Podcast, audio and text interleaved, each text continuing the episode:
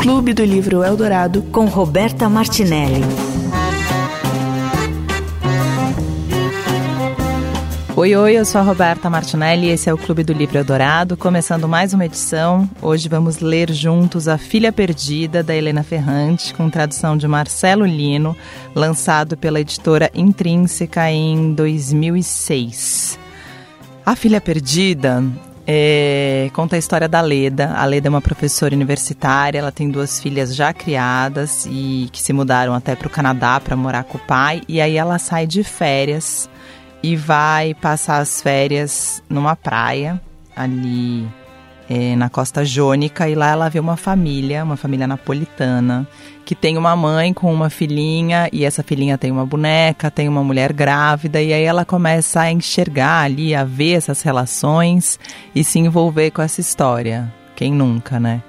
E a boneca da criança some. Quem pega essa boneca é a Leda. E por aí vamos. Ai ai, é um belíssimo e fortíssimo livro. Para falar sobre Helena Ferrante, na primeira parte eu recebo a Fabiane Sex, que é escritora, crítica literária, professora, tradutora e pesquisadora. Clube do Livro Eldorado. Parte 1. Quem pesquisa? Bom, hoje eu tô aqui com a Fabiane Sex para falar de um livro que para mim é um livro que me atordoa para ser muito, muito sincera. eu li ele pela primeira vez antes de ser mãe. Uhum. E passou meio batido, achei uma história louca, na verdade, assim. Falei, nossa, por que, que essa mulher faz isso? Fiquei com questões, mas outras questões. Depois de ser mãe, eu vi o filme, e aí reli o livro, e aí fiquei atordoada. Acabou comigo, acabou comigo. Para mim, assim, é um livro, sei lá, nem sei dizer. E tem o lance todo da Helena Ferrante, e que aí eu fui ler a sua tese, né? Ela tem uma tese, a Fabiane, que é uma longa experiência de ausência. E queria primeiro saber da onde você é, virou seu olhar, assim, para Helena Ferrante. Há quanto tempo e como foi? Foi em 2015 que começou, assim, meu caso de amor. eu estava na formação em psicanálise, estava terminando e tinha que apresentar um trabalho. É, não, acho que eu estava até no meio da formação, ainda foi talvez um pouco antes de 2015.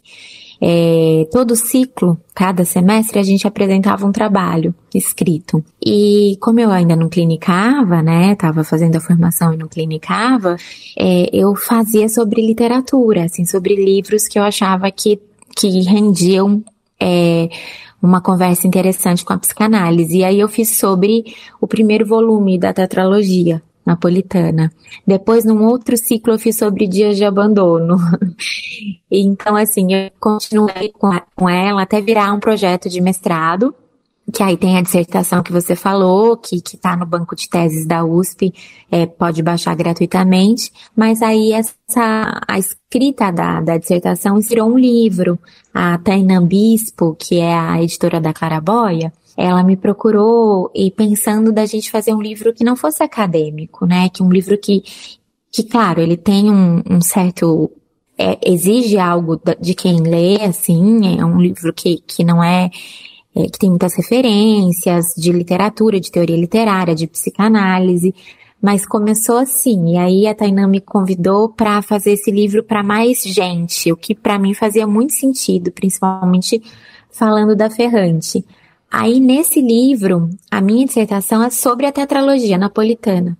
Mas aí para esse livro a gente fez do panorama da obra da Ferrante geral. Então aí tem sobre a filha perdida, dia de abandono, um amor incômodo e um comecinho, assim, um gostinho de A Vida Mentirosa dos Adultos, porque quando o livro foi publicado aqui, ainda não tinha saído A Vida Mentirosa dos Adultos, então a gente evitou entrar muito a fundo nesse livro. Agora, os três primeiros romances, a gente falou, tem capítulo só para eles, assim, né? Sim.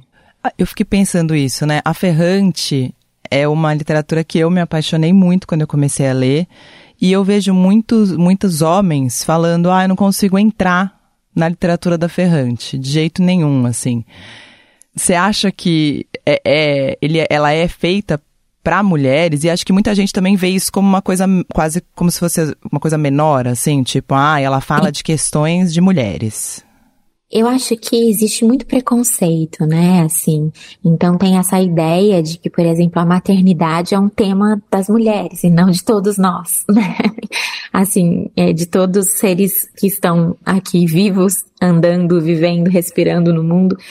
É, é um tema que deveria interessar a sociedade, a cultura, a, a, a política, enfim. Mas existem homens que acreditam que esses temas não, não se, sejam do interesse deles e que a própria Ferrante escreva muito direcionada às mulheres. De outro lado, existem, é, é, por outro lado, existem é, pessoas é, muito legais, homens muito legais que amam a Ferrante. O próprio tradutor da tetralogia, Maurício Santana Dias, é, ele é um leitor muito experiente, porque ele é professor de literatura italiana na USP, tradutor do Dante, do Pirandello, sabe? De, de grandes nomes da literatura italiana, e além disso ele escreve crítica literária, agora menos, mas por muitos anos ele foi até editor adjunto, eu acho, da Ilustrada. Ou da Ilustríssima, não sei. É, e ele adora Ferrante, ele adora. É, ele traduziu a tetralogia e ele disse que quando ele leu Dias de Abandono, que saiu muito antes, né, da tetralogia, que ele já tinha é, soprado, assim, que ele já tinha soprado no, no ouvido de alguns editores aqui, olha, vocês têm que publicar essa, essa autora no Brasil. Ela ainda não era uma febre mundial, mas ele já estava encantado pela escrita dela. Então existem essas, essas exceções, mas elas são raras, são exceções, né? Acho que via de regra você tem toda a razão, os homens têm uma resistência. Não, e é isso, né? O que você falou, deveria ser um assunto de todo mundo, e se fosse um assunto de todo mundo, tanta coisa já teria resolvido, então é mais do que a gente está falando de literatura, a gente está falando sobre a construção de uma, de uma sociedade, né? Sim. É, essa ideia também de que o universal é o masculino, né? Que o universal é o europeu, é o. É, enfim, é, é muito complicado e felizmente o nosso tempo, é, essas coisas estão sendo tensionadas, né? Então, nós mulheres somos capazes de ler um livro em que o narrador é homem ou o protagonista é homem e a gente não pensa, isso é uma história de homens. Total. né? Mas eu acho que para alguns homens já é difícil acompanhar uma narradora mulher, né? Porque a Ferrante, além de ter protagonistas mulheres, falar de temas é, muito voltados às experiências das mulheres, que também são coletivas, mas acontece uma gravidez, por exemplo, acontece no corpo de uma mulher, né? Mesmo que ela seja é, uma questão que não que, que é da família, que é da sociedade, da cultura, enfim além dela ter essas personagens, as protagonistas mulheres, ela tem narradoras em primeira pessoa que são mulheres, né? Então, alguns homens se assustam com isso e se desinteressam mesmo, né? Outros, felizmente, além, aproveitam.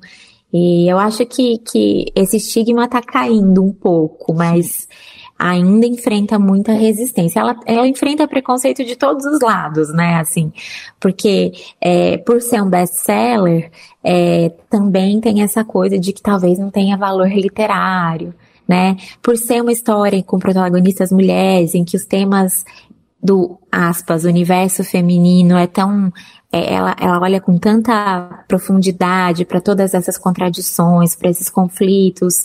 É, por isso alguns homens não além, mas também tem gente que torce o nariz porque acha que é best-seller, que não é literatura, que é, que é um produto só, enfim. Que coisa, né? Isso é em toda a arte, né? Vendeu muito, fez sucesso, talvez não seja tão bom, como se realmente ah, é uma visão elitizada que a gente tem, né? De o que, ah, o que é bom é o que só eu sei, o que só eu entendo, como se fosse, como se, eu, né? Dá um valor único é. para mim.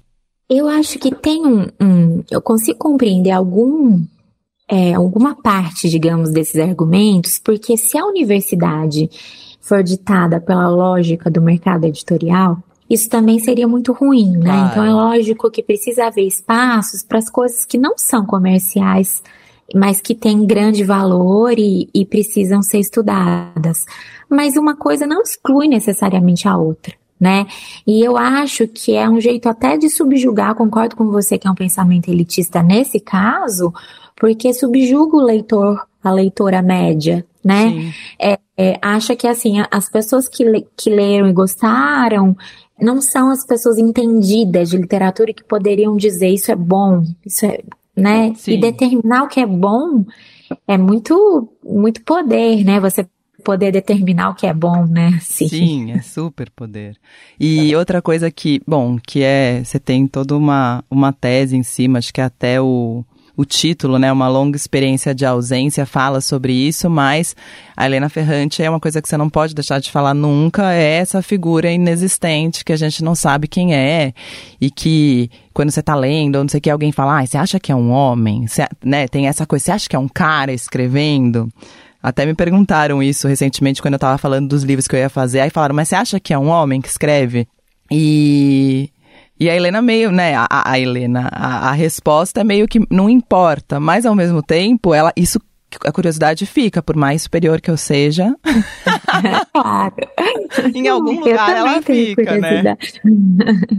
Eu também sempre falo isso, que eu não tenho nenhum problema de dizer assim, de fazer a minha aposta em quem eu acho que ela é e dizer que é só uma hipótese também, né? Eu acho que ela é Anitta Raia mesmo, né? Eu, eu acho que a, a, hipótese mais que mais provável é essa, mas pode ser a filha dela, pode ser ela escrevendo junto com o Starnone, que é o escritor, o Domênico Starnone, com quem ela é casada, e que muita gente acha que a Ferrante é o Starnone.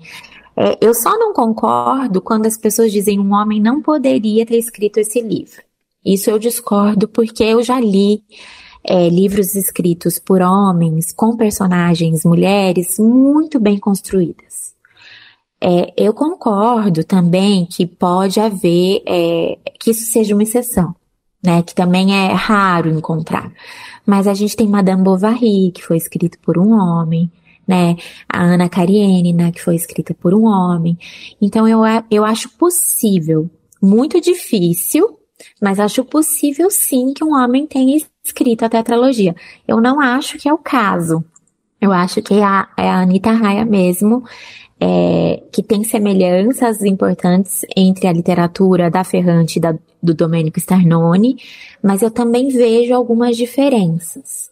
Mas, enfim, tem tantas hipóteses, tem hipóteses que os dois possam estar tá, tá, tá fazendo isso juntos, e por isso também o pseudônimo, né, porque é um projeto a, a, de quatro mãos, duas pessoas, né? É, eles têm pelo menos uma filha que eu saiba, então também pode ser ela, essa filha é formada na Universidade de Pisa e é formada em literatura, estudou os gregos, acho que ela estudou é, a antiguidade é, greco-romana, acho que ela até estudou Virgílio, como Helena Greco estuda. Então não dá para saber, né? Mas dá para especular. Eu acho que é meio inevitável o que você falou. É difícil falar da Ferrante e, e, e, não pensar nessas questões, inclusive as questões literárias que ela coloca com essa decisão e que ela explora tão bem nas entrevistas que ela concede por escrito, né? Nas entrevistas por escrito, ela sempre responde como se ela fosse uma mulher. E ela também escolheu o nome de uma mulher para assinar. Então eu acho que essas coisas a gente tem que levar em consideração, né? É como é, a decisão é quem está escrevendo é, essa obra, é, pelo menos até agora, até pelo, pelo, pelas informações que a gente tem, o nome e o eu que responde às entrevistas é que é uma mulher. Mas pode ser que daqui a alguns anos a gente descubra é, é, que era outra coisa ainda, que ninguém nem ventilou, Pode ser que a gente nunca saiba, né? Sim. Não sei. Nossa, gente, mas realmente é uma. Eu, eu, peguei até uma frase ali, acredito que os livros, uma vez que tenham sido escritos, não tem qualquer necessidade de seus autores. Se eles têm algo a dizer, vão encontrar cedo ou tarde seus leitores. É, é super bonita. É de uma carta que ela é, escreveu, né, sobre uma carta que ela escreveu logo que ela publicou o primeiro livro, acho que em 91, 92 quando ela estava dizendo, é, eu acho também legal, porque ela mantém esse, vou chamar de anonimato, embora ela não goste, né? Porque ela diz que tem um, um pseudônimo, então não, não é anônimo, não é sem nome. Mas enfim, é um anonimato, é uma forma de anonimato. ela disse que as razões para manter esse anonimato ao longo de mais de três décadas mudaram muito. O que não, o que não mudou foi o desejo de permanecer ausente. E eu invejo, admiro muito isso, né? Porque eu, eu fico pensando, é, já tive experiência de publicar textos e livros e de estar é, em lançamentos que foi muito gostoso, muito legal, né? De estar junto com as pessoas e dividir é, é, um momento de dividir o texto com as pessoas e poder ouvir o que elas têm a dizer também. Mas é um outro trabalho para quem escreve, né? Divulgar o próprio trabalho. Então eu acho que a Ferrante, eu invejo, admiro, ela poder se dar esse luxo, assim, né? Que é, eu vou ficar, é, enfim, concentrada na escrita e é... Eu acho meio superior até, porque eu fico pensando, imagina eu ser a ferrante é, e não contar para ninguém. Tipo, não... eu ia ficar num jantar querendo contar, sabe? Gente, a ferrante sou eu. Eu que sou aquela mulher incrível. É, agora, principalmente depois que os livros viraram a febre, que viraram, né? É. Talvez ela, ela pudesse assumir, e mesmo assim ela manteve, né? Eu acho muito gostoso ela poder proteger esse espaço da escrita e não ter que se ocupar com o espaço da divulgação. Sim. São trabalhos muito diferentes, né? E exigem bastante. Sim. E na Filha Perdida, né? Te falei ali, né? Que quando eu li antes de ser mãe, eu fiquei meio, nossa, que moça louca. Porque ela pega isso? Porque ela pega a boneca da menina? Essa para mim foi meio a questão central, sabe? Uhum. E depois que eu fui mãe, eu fiquei chocada. Eu já li sei lá quantas vezes depois, mas assim, eu fico chocada como ela consegue, em um livro, colocar tudo, tudo de maternidade. Você se identifica, ela coloca todos os tipos de mãe, né? Porque tem a grávida, tem a outra com a bebê que não solta do corpo, tem a mãe que já abandonou e já, e já tá em outra fase da vida. Enfim, tem, tem mãe para tudo que é lado, assim. Tem a boneca, tem a menininha exercendo a mãe com a boneca. Então, é, é mãe que é mãe que é mãe que é mãe. É, é, é um... É igual uma boneca russa, assim, né? É. Você vai tirando, tem outra dentro, tem outra dentro, tem até. É isso que você falou, até a criança, né? É tá brincando de ser mãe da boneca, né? É isso, ela tem uma. uma é, é, que dá um. Você se reconhece em, quase em todas, né? Em todas as etapas, em todos os lugares, como mãe, como filha. Eu acho isso muito impressionante de ser feito, né? Eu, eu fico realmente transtornada, assim. E com todos os sentimentos, até os inconfessáveis, né? Sim, eu acho que isso que você abriu dizendo, né, que ela, você ficou atordoada pelo livro, é, as pessoas dizem isso com muita frequência, o quanto a Ferrante ato, nos atormenta, né?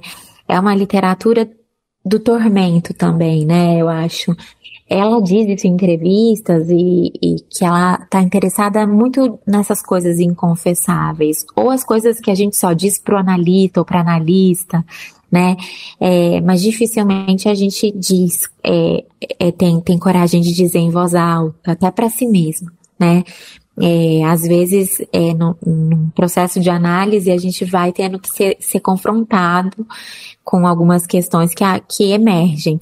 Mas as narradoras da Ferrante, elas falam sem constrangimento sobre coisas muito difíceis.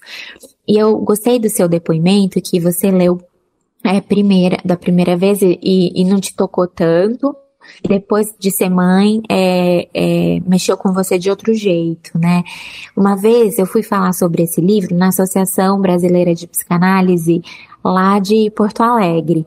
E aí, uma das pessoas que estava presente, nunca me esqueço, ela diz: Olha, eu comecei a ler esse livro no puerpério e, e eu tive que parar, porque era fisicamente incômodo e me levava a ter pensamentos muito sombrios. E agora ela disse que depois ela retomou a leitura quando ela, a, a criança, o bebê dela já tinha dois anos, e aí ela conseguiu fruir o livro, né? Mas assim, até o incômodo que o livro provoca. Mas naquele momento foi tão intenso para ela que ela precisou deixar de lado. E é interessante que mesmo em outros livros da Ferrante, as pessoas contam muito isso, né? Sim. Eu tive que parar de ler é, em algum momento. Minha mãe, eu quando eu vi a filha perdida, minha mãe, eu liguei para minha mãe e falei: "Mãe, assiste esse filme A Filha Perdida". Já tinha visto sei lá quantas vezes.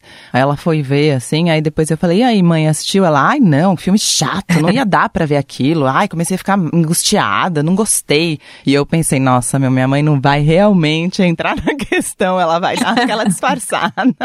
é que é, é muita angústia, né? E suportar a angústia é difícil mesmo. Então, eu acho que ler a Ferrante também precisa. É um ato de coragem, né? Porque a gente vai ser atravessada por muitas questões dolorosas, difíceis, angustiantes. É, nem sempre a gente consegue.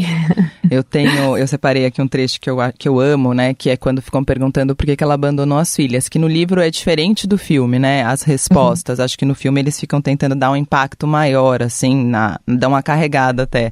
Mas no livro, tem. Por que você deixou suas filhas? Aí ela pensei e procurei uma resposta que pudesse ajudá-la. Eu as amava demais e achava que o amor por elas impedia que eu me tornasse eu mesma. É forte, né? É muito forte. E aí depois ela fala. É... Alguém fala, ah, então você estava mal e não bem. Ela fala, não, eu estava como alguém que conquista a própria existência e sente um monte de coisa ao mesmo tempo, entre elas uma ausência insuportável. Uhum. Mas se você estava bem, por que você voltou? Porque eu percebi que eu não era capaz de criar nada meu que pudesse realmente estar à altura delas. Então você voltou por amor às suas filhas? Não, eu voltei pelo mesmo motivo que me fez ir embora, por amor a mim mesma. É muito bonito, nossa.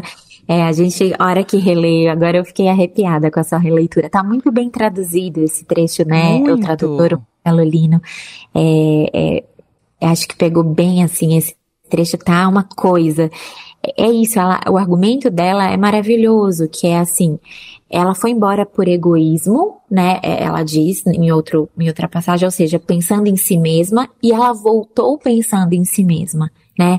Eu digo para minha mãe também, converso muito sobre a Ferrante com a minha mãe, e eu falo, nossa mãe, se a minha mãe me, me desse essa resposta, que ela voltou por si mesma, porque ela não conseguiu criar nada dela que fosse tão valioso, tão valoroso quanto as próprias filhas eram. Eu acho que essa seria a melhor resposta para mim. Sim, se eu tivesse que escolher uma boa resposta e sincera para ouvir, é, é, seria essa, porque geralmente a gente fala, ah, eu fiz isso por você, eu fiz isso por amor, eu fiz isso, eu tô fazendo isso pelos meus filhos, né? Succession, o pai o tempo todo. Eu tô fazendo isso pelos meus filhos. Você sabe que não é, mas a pessoa tá dizendo que é. E ela tem esse grau de honestidade, né? De dizer que não, ela, ela não voltou porque ela estava preocupada com as filhas. Seria uma resposta mais, digamos, bonitinha para dar. Mas ela, ela fala, eu voltei por mim, porque eu não, eu não vivia mais bem sem elas, né? Sim. E depois que você tem filho, né? Eu fico meio. Eu sou. É, para mim, realmente me transtornou. Mas é isso, porque. É, ai, mas você faz isso muito com a Rosa, você faz isso aqui muito. E não é pra Rosa, tipo, é, é, é, o, é o que eu sinto por ela, né? Eu tô fazendo por mim, pela pela coisa que eu tô sentindo em projeção a ela, sei lá. Olha, eu já, já clinicando com você. é, eu acho que é, eu acho que é assim, a gente se engana muitas vezes e, e diz que a gente está fazendo coisas para outras pessoas. Às vezes, de fato, a gente faz, mas sempre tem um ganho nosso, né? Quando você decide fazer algo. Então, é, esses dias mesmo eu tive uma conversa com a minha mãe. Eu não sou mãe, mas eu consigo me sentir tocada por essas questões. E eu comprei um presente para minha mãe. E eu sempre fui muito próxima da minha avó, mãe da minha mãe, né? E aí, a minha avó fazia uma coisa que a gente não gostava, que era quando dava um presente, você não precisava, não devia ter gastado comigo. E assim, abre o presente, curte o presente, a gente escolheu com carinho, né? Mas era um jeito que a minha avó tinha de dizer, assim, né, é, que não precisava do presente, porque o maior presente era a gente, enfim, mas a gente ficava brava, sabe, com ela. Claro. E a minha mãe mesmo ficava brava. Aí, esses, esses dias, acabou de acontecer. É, eu comprei um presente para minha mãe, eu fui dar o presente, ela falou, filha, você está se mudando porque eu vou me mudar, né, de país, tô de mudança para Alemanha. Você está se mudando, não é para ficar comprando presente. Eu falei, mãe, você tá igual a vovó, você tá dando a resposta da vovó. E assim, aí eu falei, então tá bom, então eu vou fazer o seguinte, eu vou pegar o presente de volta, porque eu quis dar esse presente para você por mim também, né? Não foi só para você, não é porque você precisa desse presente, é porque eu precisava te dar esse presente, né? Então, é, eu acho que é, é isso que você falou, que você pensa em relação à sua filha, que você faz por ela, é verdade. Mas também é por você. Super, é isso. Bom, todo fim de programa eu tô colocando uma música que toca no livro, então vou colocar aqui a, a Leda, né? Dormi profundamente de manhã, pus na bolsa as roupas da praia, os livros, os cadernos, o vestidinho, a boneca e refiz o percurso rumo à praia. No carro, coloquei para tocar um velho álbum do David Bowie e escutei durante todo o trajeto a mesma canção, The Man Who Sold the World, fazia parte da minha juventude.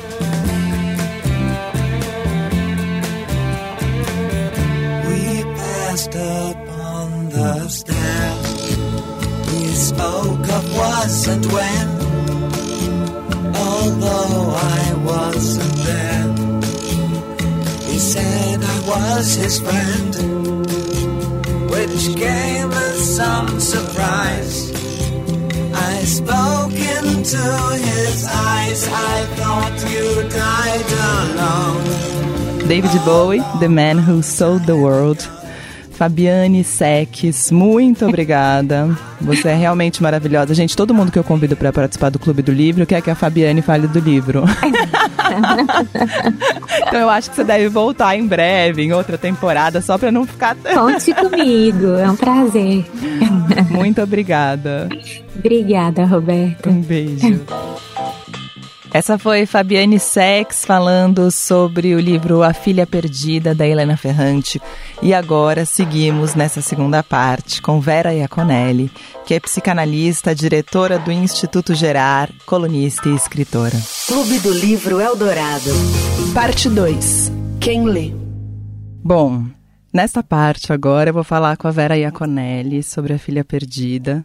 E Vera, eu fiquei pensando as pessoas falam que eu começo muito de sopetão minhas entrevistas. Talvez eu, eu comece, mas outro dia eu vi alguém no Twitter também falando que acha constrangedor quando você fica explicando quem a pessoa é com a pessoa na frente.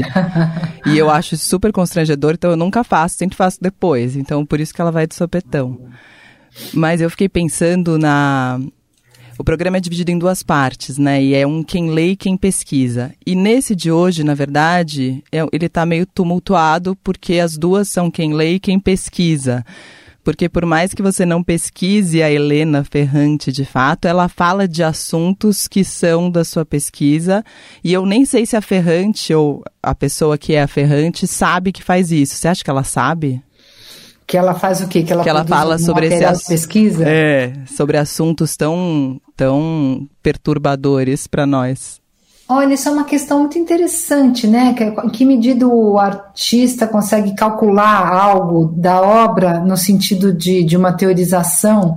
Eu sempre me pergunto e eu gosto de acreditar que ele escreve o que ele precisa, é, influenciado também pelas teorias, obviamente, nunca é solto no, no espaço e no tempo, tem sempre um, um cabedal ali de cultura de informações, mas o Freud já dizia que a arte ela antecede, né, a teoria. Então, a produção cultural ela vai direto do inconsciente, atravessado pelo consciente também pela por esse controle que o eu faz, mas o material é muito mais vivo. Então, é, é, é então é, a resposta seria, não sei exatamente, mas tem um sim e não aí. Tem algo que só um artista pode fazer com o material que vem do inconsciente, essa grande capacidade sublimatória, tá? Mas que não é sem as experiências e as reflexões dessa pessoa no mundo. Então, é, nesse sentido, eles estão muito além da gente. Por isso que os psicanalistas adoram, né? Sim. Tudo que é coisa de artista, porque é tudo onde a gente não vai, né? São não, os artistas que vão, né? Claro. É, e pega num lugar que você fala, eu, eu fiquei com a Ferrante, eu, com esse livro especificamente, eu li ele antes de ser mãe, e achei uma história de uma mulher doida. Olha a uhum. loucura minha também. E aí, depois que eu li de novo, sendo mãe, eu fiquei atordoadésima e fiquei atordoada com a minha falta de noção antes também. Como era um lugar que, sei lá, eu achava estranho aquela mulher pegar a boneca, eu achava tudo estranho. Uhum. Mas não me batia em lugar nenhum. Bárbaros. Porque, assim, para o Freud, né, é, tem um, um, conceito, vamos dizer assim, que é o estranho familiar, que é o infamiliar ou incômodo. A própria tradução dessa expressão, ela dá muita conversa. Que é quando você reconhece que esse estranho é, não é qualquer estranho, ele é um estranho que te diz respeito. Então, é um estranho em você que você que te causa incômodo porque você passa a reconhecer como algo que tanto familiar, né? Então, e aí, talvez num primeiro momento, a gente simplesmente fala, não, isso não me diz respeito, porque não diz, nem tudo nos diz respeito, obviamente, né? E num segundo, aquilo é, soa ligeiramente familiar. E esse é o infamiliar do Freud, é o estranho em nós. Quer não. dizer, já aconteceu alguma coisa entre a primeira leitura. Né, a gente tem muito isso com a literatura. Se é uma coisa que você leu com 15 anos, você falou, que que é isso? De repente vira seu livro de cabeceira, né? A Clarice Lispector em Paixão é, segundo GH, que é que eu li na adolescência e falei, oi, achei uma chatice, estava me obrigando a ler. Depois, na vida adulta, virou livro de cabeceira, porque aí alguma coisa é, se tornou familiar, sem deixar de ser estranha. Sim, eu morro de medo de ler o meu livro favorito, porque o meu livro favorito eu li com 20 anos e eu acho que talvez hoje ele não tenha o impacto que ele teve. E eu continuo falando que ele é meu livro favorito sem saber se ele é, porque eu li com 20 anos, que é um livro do Dino Buzzati, que chama O Deserto dos Tártaros, e fiquei absolutamente perdida, não sabia onde eu estava, e eu não sei o que ele é hoje. Eu já tentei pegar várias vezes e me dá medo, eu paro. é, você está preservando uma experiência aqui também, mas deve ser muito divertido também reler e depois falar hum, hum, hum. ou doida. sim, ali teve uma, né? Eu lembro de algumas coisas que eu, que eu li na adolescência que eu não vou comentar em público, obviamente, porque eram ridículas e eu achei que era o máximo. Que o máximo. Assim. Tá. Hoje, quando eu vejo, ai que vergonha ali. Ô Vera, e uma coisa que é muito louco na Filha Perdida, para mim, é como tem todas as mães naquela. Ela é, é sei lá o que, é aquilo, mas tem todos os tipos, você se reconhece em todas aquelas mães. Aí tem a menininha que é mãe da boneca, tem a mãe com a menininha que tem aquela coisa grudada que é super para quem teve filho e tem filho pequeno, aquele grude da mãe. Aí tem a Aleda que teve as filhas e que tem a mãe e a, enfim, é uma uma coisa doida de mãe com mãe com mãe, que a Fabiana, a Fabiane Sex até falou que parece uma bonequinha russa de tantas mães que tem, né? É, matriosca. E ela coloca tantas questões em todas essas mulheres que é muito forte, né? Então, é, eu, eu acho que sim, acho que a, que a Ferrante tem essa competência de, de trazer essa miríade de, de mães, mas existem tantas mães quanto mulheres que resolveram e assumiram a maternidade. Na verdade, mesmo ela trazendo essa profusão, acabam sendo também estereótipos de mães, porque não tem muito como escapar disso, né? É, existem, não tem duas mães iguais, né? porque não existem dois sujeitos iguais, embora se havendo com uma situação supostamente parecida. Mas ali ela, ela faz um jogo que eu entendo que, que tem muito choque, que é um choque muito importante para a gente pensar, entre a mãe e a mulher, né? Que é um choque que você não vê entre os homens e pais. Um homem é pai ou não é pai, ou é. E a, masculinidade dele não está em jogo por causa disso. Por que, que você não foi pai? É, você largou seu, seus filhos em algum momento da sua vida? Você não está colocado para os homens pais, né? É, mas para as mulheres, esse jogo mãe mulher é crucial, né? No nossa, nessa, nesse lugar de cuidadoras, né? Sim, eu acho que ela faz até, nem sei se a alegoria é a palavra certa, mas ela faz uma é quase um, um ela pega um negócio e amplia, falando um pouco sobre o que é a mulher e o desejo da mulher com a filha. Então, é aquela mãe que abandona, entre aspas, a filha, mas porque na verdade ela tem uma decisão muito difícil que eu acho que hoje em dia a gente tem essa decisão, mas ela é muito mais leve, né? Ela é num lugar Claro que ela é profunda, mas ela é num lugar menos tipo, eu preciso abandonar ou eu não vou seguir os meus desejos. É, eu acho que eu só, eu só pontuaria, ela, ela abandona a filha ou ela abandona a maternidade? Né? Porque, assim, é, é, um, é, uma, é um pacote, né?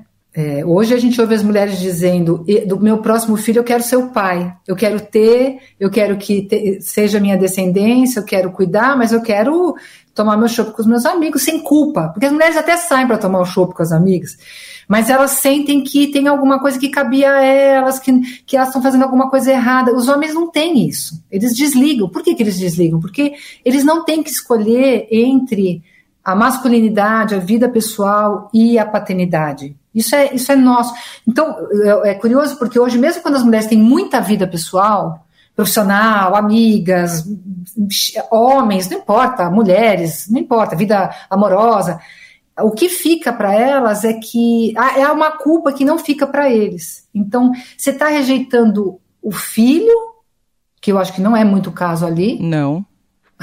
Você está rejeitando a, o modelo de maternidade que te pede algo que não é digno de ser pedido para ninguém, que é escolha você ou ele.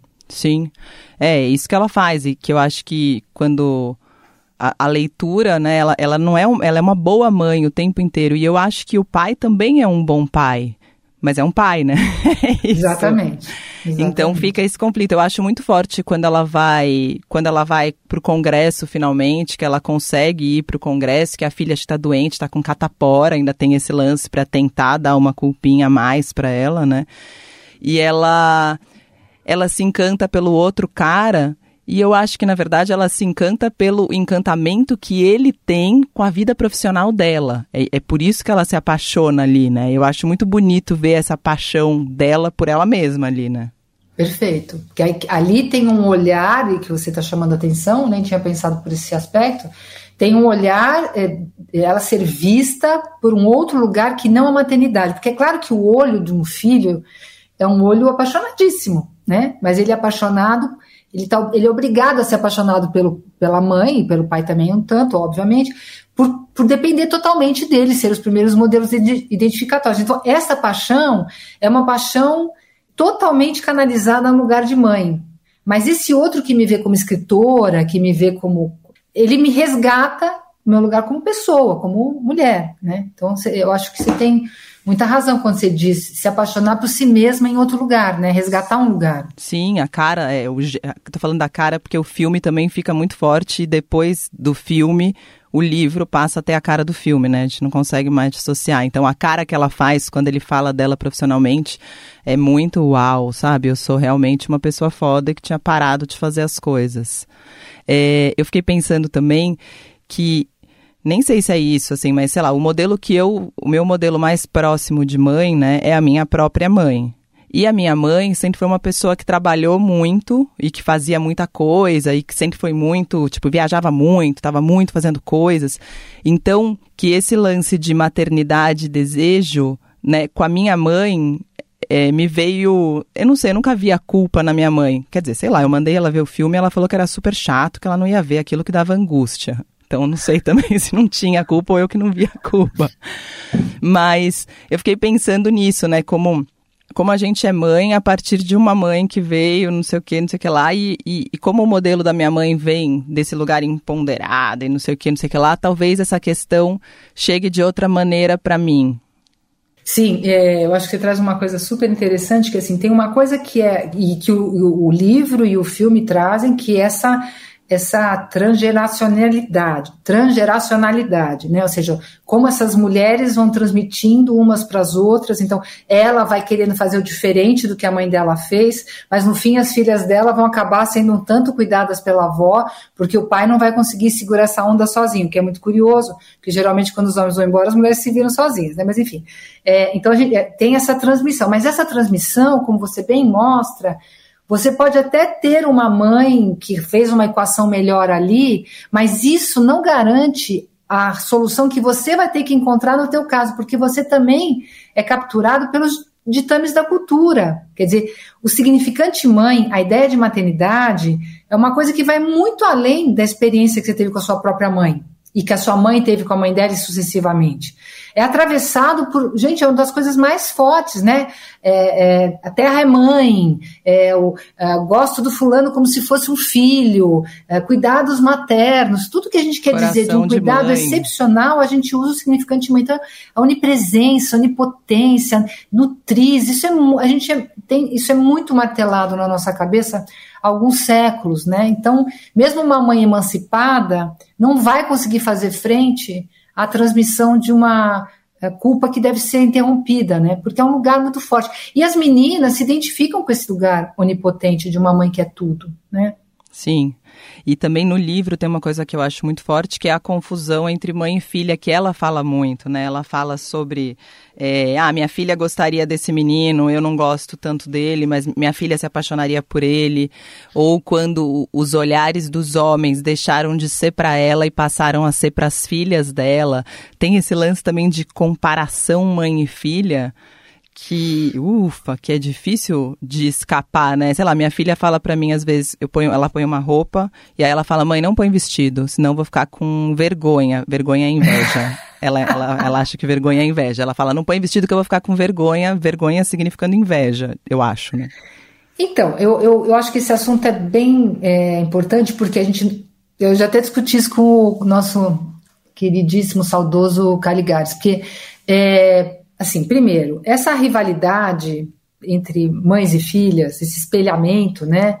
É, ele não, não deixa de existir entre pais e filhos, né? Quem nunca viu o menino lá adolescente ficar todo lindão e o pai já lá entrando na casa dos 50, meio virar tiozinho porque não consegue aguentar, às vezes na, na parceria, às vezes é, sacaneando esse filho. A gente tem esse jogo, né? Ele é importante em todas as gerações, ser ultrapassado pela próxima geração.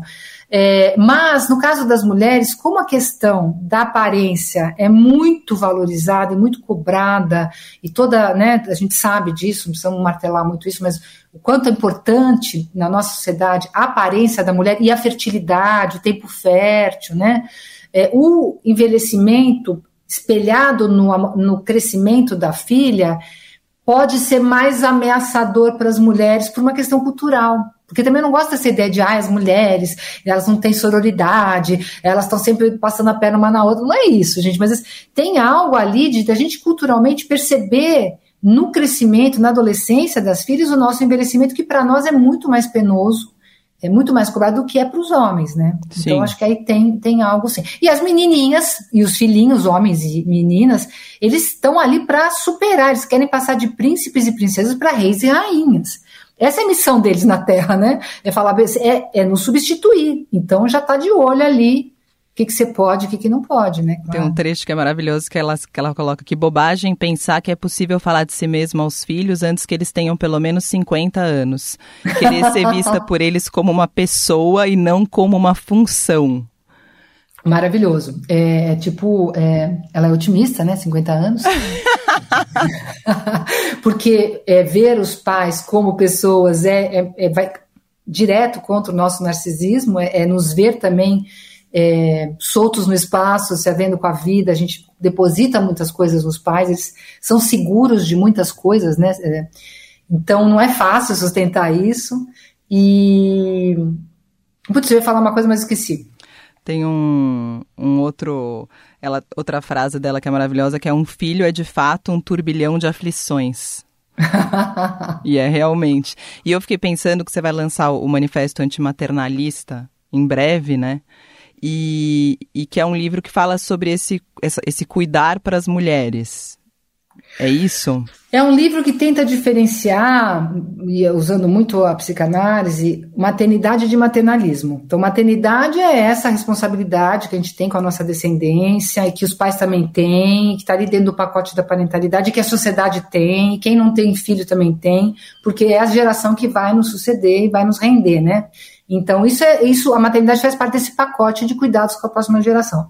O maternalismo, que está na base de tudo isso que a gente está conversando agora, é uma ideologia que surge na virada do século XIX para o XX, que imputa às mulheres a total responsabilidade com a próxima geração.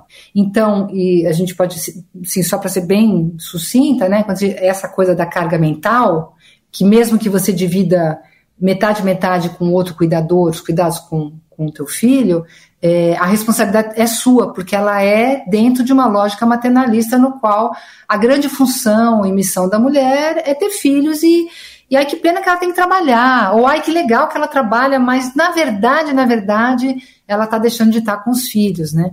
Então, o maternalismo é uma coisa que a gente tem que atacar para até poder resgatar a maternidade para que Sim. não seja uma escolha terrível, né? E acho que isso também tá, tá no quando as pessoas falam que a Ferrante é um livro para mulheres, porque segundo as pessoas, né, o cuidar de uma criança é para uma mulher. Exatamente. Eu fiquei pensando em duas coisas muito fortes. Uma que eu descobri que existe para quem é CLT, né? Tem o auxílio creche. E o auxílio creche é dado só às mulheres. Porque se o homem está trabalhando, o filho está com a mulher, mas se a mulher está trabalhando, o filho está na creche. Então, exatamente. É uma das coisas que eu mais denuncio no livro é a ideia que vocês conhecem bem, que é aquela, né, é, Roberta? Tipo, o seu marido chega em casa e fala assim: ah, eu vou te ajudar a lavar louça. Não, como assim ajudar a lavar louça? Você mora aqui? Você come aqui? Bicho, nós estamos dividindo aqui. Quando o Estado, quando as empresas falam, vou ajudar a mulher ah, dando auxílio creche, é a mesma coisa. Porque está dizendo, olha, a gente está ajudando a mulher, porque na verdade a responsabilidade é dela. Então, claro que, que as mulheres, os homens, todo mundo tem que ser ajudado, mas no sentido de pensar que a responsabilidade é nossa em relação à próxima geração e não de que ela é da mulher. E, e o maternalismo começa exatamente aí uma ajuda do Estado e da filantropia para que a mulher faça o que de fato é só a responsabilidade dela. É isso que tem que ser quebrado. E eu lembrei o que ia falar. Posso falar Pode. o que eu lembrei? Às vezes, quando as minhas filhas brigavam comigo, que agora já estão um pouquinho maiores, né? Já estão 25, 26 e 23. E elas brigavam comigo, eu, eu falava assim, bicho, essa briga é pessoa física ou pessoa jurídica? Você está brigando com a mãe, aquela instituição que você esperava que fosse melhor, mas não é? Ou comigo? Porque eu sou cheia de defeitos. Mas tem coisas que são o fato de que uma mãe não, dá, não tem como dar conta. Então, Poder falar né, com os filhos aos 50 anos significa também poder eles já estarem no momento em que eles podem separar o que se espera de uma mãe, que é um mito, da pessoa que a gente é, né? Roberta, Vera, fulano, entendeu? Sim. São pessoas, né? E isso é muito difícil, né? Falando, eu tenho 41 e da minha relação com a minha mãe, né? Eu acho que essas, isso vai, você vai você vai trabalhando isso, né? Bom, a, a Vera, a gente foi minha terapeuta por anos, então eu já trabalhei esse lado com ela em alguns momentos, mas você vai trabalhando isso, mas mesmo assim, né? Mesmo com 41 anos, tem momentos em que eu quero que a, eu quero brigar com a mãe, instituição, né? Que nem a minha filha briga com a instituição mãe. Porque isso diz menos respeito às mães do que ao fato de que pai e mãe é, remetem à nossa finitude. Enquanto a gente ainda puder reclamar deles, a gente coloca eles na conta e a gente não está tão desamparado, né? E quando e a gente também está fingindo que eles vão ficar aqui para sempre. E mesmo que depois que morre, às vezes a pessoa continua, né, fazendo um debate interno com esse outro gigante, né? Não estou isentando pais e mães de serem abaixo da linha da né, média, de serem, serem ruins, não importa, mas tem realmente algo depositado neles que é difícil da gente desinflacionar. Sim, que é muito difícil. E eu acho que o que a Ferrante faz muito, muito muito forte é que ela coloca tudo isso, né, todas essas questões em todas as relações e a boneca que é muito forte, né? Eu sempre fiquei pensando que a, quando eu quando a Rosa era pequena, eu ficava tentando achar um o tal do objeto tran, transicional. Transicional. Porque as pessoas falavam que ela só ia desgrudar de mim se ela tivesse o tal do objeto. E eu tentei todos os objetos do universo e ela não quis nenhum objeto. Tipo, ela não, não, não quero, não vou ter objeto nenhum. E eu ficava tentando todos os objetos. Assim, eu fiquei pensando que ela dá a boneca para a filha, né? A, ela jovem ali, ela dá a boneca para as duas filhas e as duas filhas jogam a boneca pela janela, né? E eu dei o meu Snoopy de quando eu era pequena, todo destruído. Eu achei e falei, ah, já sei, vou dar pra Rosa que vai rolar. E não rolou, ela não quis, entendeu? Mas eu acho como ela pega essa boneca e coloca essa boneca, que é uma boneca nojenta, com que vomita, né? Que fica saindo líquido, que tá toda destruída e ela tira a boneca, a, Leda tira a boneca, que eu fiquei pensando, pô, a Leda ainda condena a outra a ficar com a filha grudada toda hora, porque a, a, ela estava tentando afastar a filha com a boneca e ela arranca a boneca e gruda a filha na mãe mais ainda. É interessante a tua leitura, porque é, um, é uma camada a mais, né? Agora, tem uma coisa na, no objeto transicional, para ele cumprir a função dele, ele tem que é, deteriorar até acabar. E, assim, é um pouco mito achar que a criança vai eleger o objeto, tá? Porque a gente esquece que existem outros objetos transicionais, a própria voz. Né? O que, que a criança vai capturar para si, para poder ter um pouquinho da mãe longe da mãe, não, eu, do cuidador, né? É nem a mãe, o cuidador principal, ou os cuidadores principais, é, a gente não sabe, né? Então, mas ali o objeto ele tem que poder se deteriorar. A graça do objeto é que ele vá se desfazendo. Então, aquele ursinho podre, esse é o caminho do objeto, e esse é o caminho que a criança do, do livro está fazendo. E esse é o caminho que a Leda não conseguiu fazer. Ela queria entregar a boneca intacta, a boneca que ela não conseguiu deteriorar, ou seja, não conseguiu se livrar, para a filha, para a filha continuar. E a filha faz uma coisa maravilhosa que é jogar pela janela e destruir, passa o carro. Que era isso. Que, e por isso que depois ela volta e pega a boneca, porque ela tá ali no meio daquela relação para tentar ver como é que ela resolve isso com a mãe dela. Uau. E como é que ela faz com essa boneca? Oi. A Ferrante não sabe disso, você acha? Você acha que ela, ela faz isso? É, eu acho muito louco ela fazer, ela contar tudo isso, né? Ela, ela, ela estudou tudo isso ou você acha que ela fez isso? Não dá para saber, nunca. Eu, eu a gente não sabe nem quem ela é, que né? ela intui. Eu adoro imaginar que ela intui, porque conversando com escritores, eu amo conversar com escritores, porque eu faço todas essas perguntas malucas e, e às vezes, ah, nossa, sério? Onde estava isso? Eu não vi nada disso. É maravilhoso, muitas coisas. É, porque se a gente for acreditar que a pessoa fica ali estudando Freud e depois escreve, meu, ela não consegue produzir. É claro que ela tem as referências dela, mas ela também tem uma experiência pessoal, inconsciente. Eu acho que. Eu não posso responder isso, mas eu, eu diria que, meu, a pessoa vai lá e produz. É, eu vejo isso até em, em filmes, séries. Tem séries. Séries que fala, meu, esse personagem é perfeito, ele tem que fazer isso agora, porque se ele tá indo nessa linha. E a pessoa faz. E tem personagens que são completamente ocos, que não tem a menor então, que lógica é essa, né? O Freud vai dizer de uma lógica do inconsciente mesmo. Acho que é isso. Obrigada, Vera. Eu que agradeço, muito legal. Você prazer. me trouxe outras perspectivas do filme e do livro, bem legais. Nossa, eu tô obcecada. Depois que eu, eu sempre falo que eu li a primeira vez e eu imaginava minha sogra, não sei porquê, olha que coisa. Eu achava ela uma doida e imaginava minha sogra. E depois já mudei totalmente. Obrigada. Eu que agradeço. E agora a gente vai com uma música que não toca no livro, mas que toca no filme, né? Que é um belíssimo filme dirigido pela Meg Gyllenhaal. Agora a gente ouve Bon Jovi.